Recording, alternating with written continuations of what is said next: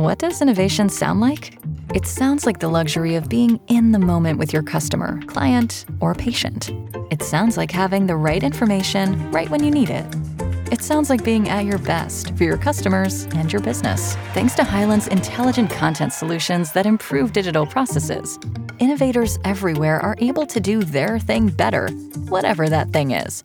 Now, who doesn't like the sound of that? Hyland, for innovators everywhere. Visit hyland dot com. Futureproof Extra with Jonathan McRae, proudly supported by Science Foundation Ireland on News Talk.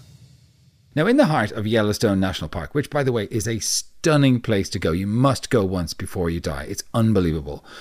In this amazing national park, there is a subtle dance between predator and prey. The predator in this case is uh, the wolf. And at the very core of its behavior could be an interloper, a tiny parasite called Toxoplasma gondii. It's an interesting story, lots of questions still abound, but uh, let's hear from Kira Cassidy. She's a leading research biologist from the Yellowstone Wolf Project. She's delved deep into the mysteries of this parasite, Toxoplasma gondii, and its staggering effects on wolves, cats, and humans. Welcome to the program, Kira. Thanks um, for having me. This is, this is one of those, uh, I guess it's one of the, T. gondii is one of those stories that every time I hear it, my mind is blown by it. But um, but there's lots of controversy around what we actually know. So let's start off by talking about the parasite, please, mm-hmm. and its life cycle within the gut of a cat. Yeah, so Toxoplasma gondii is really common. You can find it throughout the entire globe on every single continent, and it can infect nearly everything, any warm-blooded animal, mammals, birds, but it requires a feline host to complete its life cycle. So at some point, it has to get back into the digestive system of some kind of cat, whether it's a domestic cat or a bobcat or a mountain lion or a jaguar or a, an African lion. And it has to be some sort of a feline. Yes, exactly. Right. But those intermediate hosts to get back to that cat system can be pretty much anything, including humans, domestic animals, um, and wild animals. And that's what we found in Yellowstone. So we knew that there was likely Toxoplasma gondii in Yellowstone, and there are quite a lot of mountain lions in certain parts of the park that overlap with the wolf uh, territories. And what the parasite does is that when it infects an intermediate host, so anything besides those felines, it can form these cysts in the brain that will start to impact hormones that can change that host's behavior. And it's pretty advantageous for the parasite when that behavior includes things like taking greater risks. So if you imagine a mouse getting accidentally getting infected with toxo, they might start walking around in the middle of the day. They might not stay hidden. They might go wandering in the, out in the open, and that would cause them to be more likely to be killed and eaten by a cat. And in that scenario, the parasite has now made it back into the digestive system of a cat, and it has completed its life cycle. It can sexually reproduce, and then the whole thing starts over again. The cats start shedding uh, the oocysts, which are a little kind of one life stage of that uh, parasite, and then other things start to get infected. So that behavior change that is caused by the cysts in the brain is something that is evo- this parasite has evolved to do uh, to try and make it back into the system of a cat. But which uh, Yeah. Which which is uh, which is spectacular, and it sounds Machiavellian. Of course, there's no agency of this particular parasite. It's not thinking about what it's mm-hmm. doing.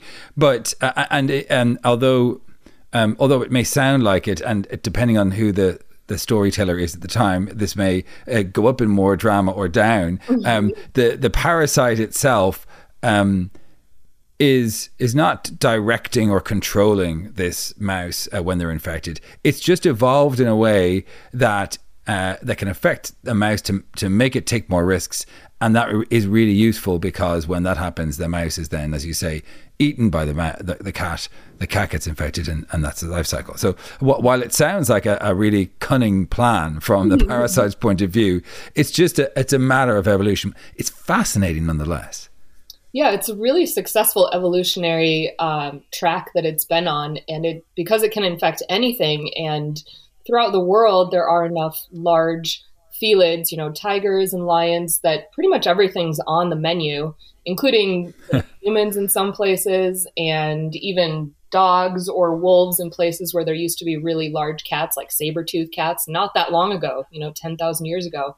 And so pretty much everything's on the cat menu uh, to for a parasite to have evolved to use cats as their method of, you know, uh, getting through the entire system or being successful is a uh, pretty good call. but but um, when we talk about humans and the behavior of humans, mm-hmm. th- there has been some research that sort of hinted towards the idea that humans may also take more risks when infected T. gondii. Now, I haven't covered this story in a number of years. Has that moved at all on the dial, or is it still pretty sketchy that the, any evidence that su- suggests that if you're infected by this parasite, as, as anyone might be, that you're more likely to take risks? The best human studies have just been correlations, because no one is taking humans in a laboratory and experimentally infecting them and controlling for all of the other things that might be influencing behavior. And humans are just incredibly complex creatures behaviorally and decision-making wise. There are all kinds of things, past experiences, current, um, you know, health or fitness or whatever it might be. We can't control for all of that, and the people who are studying uh, other humans. But, but in yeah, but in, in terms of those correlations, are, are those strong correlations? Are they big, uh, big number studies? Those correlations kind of run the gamut from not finding anything to moderate correlations to fairly right. strong in some cases. There was a, a study that came out recently showing a correlation between toxo infection in humans and uh, like entrepreneurship, uh, so starting a, a new business. And that would be, you know, you can kind of understand how that would count as risk-taking behavior, or for sure, a group of people that would be more um, embracing of some kind of risky decision. And that might be because those parasite, the parasite cysts that have formed have tweaked the hormones a little bit, and those people are getting a little bit of a dopamine hit for doing something that would normally be pretty stressful. Um, but, you know, there's personality-wise, humans have such a wide range. There are uh, people who are shy or gregarious, and I don't think this parasite isn't going to change someone from being hmm. extremely shy to all of a sudden starting their own business, or, you know, running for president or something. Otherwise, they'd be selling it. They'd be selling it in bottles in yeah. a pharmacy, right? Um, so, so let's move to one of my favorite places in the world, Yellowstone Park, mm-hmm. and your work with wolves. So, how does this involve the wolves, and what sort of behavior changes are you seeing uh, in your research? Yeah, in Yellowstone, we are able to see the wolves pretty often, which is kind of rare. So, it's the best place in the world to see wild wolves. That means that we're able to watch them really often and get really interesting and detailed behavioral observations. And sometimes we're able to watch wolves throughout their entire life uh, for years and years. And so in combination with having these blood samples that we could test for toxo, seeing them so often and having kind of like personality or behavioral measures on each of them, we thought that this might be an interesting place to test whether the parasite has an effect on behavior in a wild animal. Most of the studies in the past have been done on uh, laboratory species, so mice and rodents, mice and rats and other rodents, but there's only been one other study in the wild looking at behavior, and that was on hyenas just a couple of years ago. And so kind of reading their study, trying to figure out what kind of parallels we might be able to ask with wolves in Yellowstone, we knew that um, we could start to try and figure out what would count as risky.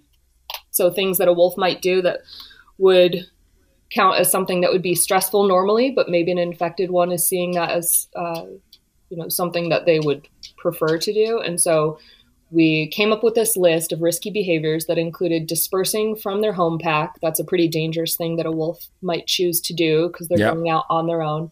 Becoming a pack leader, which of course brings in a lot of kind of personality and being able to interact with other wolves.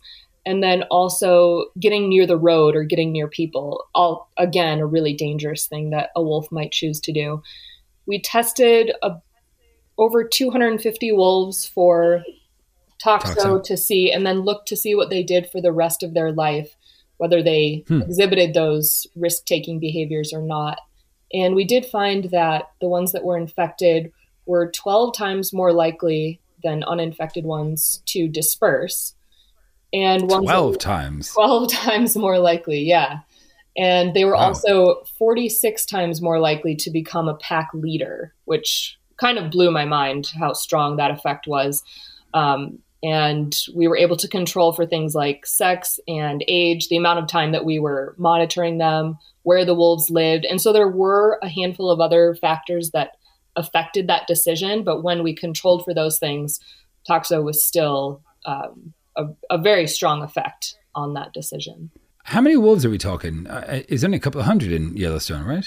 There are currently about one hundred forty. Uh, that's our fall count right. right now, but we've been studying them, or other people have been studying them at least, since nineteen ninety-five when they were reintroduced. And so every year we put out somewhere between fifteen and twenty-five radio collars. And each time we do that, we take a blood sample. So we've had somewhere around uh, ten to fifteen, maybe twenty in some years, uh, samples of blood each year for the last almost wow. thirty years. So that's great data. So um, that that is a, a really interesting correlation. Um, I'm wondering how you feel about that data, and do you feel it's indicative of anything? I mean, it certainly sounds like it's worth exploring more. What about these cysts on the brain? Can you, um, when these wolves die, can you uh, do... Uh, what's it called? A necropsy, right? With an, with an animal. Can you do a necropsy on a wolf and, mm-hmm. um, and look at, uh, to see if these cysts are in that area of the brain that, that's associated with risk taking, risk taking? Um, it might be possible. I, I'm, you know, I do some of the necropsies when the wolves die to try and figure out how they die, but generally it's skinning out a wolf and seeing bite marks from other packs, and that's how they die, or being kicked by something. So a big bruised area. When it comes down to more like a disease or a pathology, we do send those samples into a lab. And so it might be possible uh, to take the skull and the brain samples and send it into a lab, and they will be able to look through a microscope. These, these cysts are very tiny. I don't think that we'd be able to just see them with right. the naked eye. And so it's possible someone would be able to look to see where exactly those are found. Be- because um, obviously... different animals um, have different um, shaped brains. I mean, there's no surprise there. Uh, so um, they, the way cysts or where they might appear in a mouse may not uh, appear in the same place for a human. Um, I, I, I guess the same would be true of a wolf. So it'd be really interesting to see if that was the finding. What are the next steps for your research? Because that sounds really interesting. Some of our next steps. So now that we've found that the infection influences behavior, we want to know if it will actually then manifest in vital rates. So things like, if wolves are infected, do they have higher survival rates? Um, my kind of initial thought is just looking at it without analyzing the data, but just uh, being around here for so many years. My thought is that it probably... if anything, will decrease survival. Wolves yeah. already live in a pretty risky scenario. They hardly ever die of old age. They die fairly young, generally through some dramatic thing that happened, either running into another pack or being kicked or running into humans, you know, being hit by a car or hunted. And so they don't really have a whole lot of room to take more risks in their lives. And so if you have an animal that is uh, taking greater risks than it otherwise normally would, it's probable that their mortality rate is just going to go up. That makes sense. Um, you, you said uh, that the, the infection is causing the behavior. Are you are you that? Do you feel that strongly about it? Because um, you know the, the the question as to whether or not the, the infection is causing the behavior in mice seems to be fairly set. That would be pretty stark finding to find that that's the case in dogs or or wolves. No. Yeah, I do think it. Um, you know, those are, are fairly strong words that I was using, but we did account for as many things as we could. We only focused on mm. the time of a wolf's life that uh, we knew its infection rate. And so we uh, kind of ignored the time or censored the time where we didn't know if it was infected or not. And right.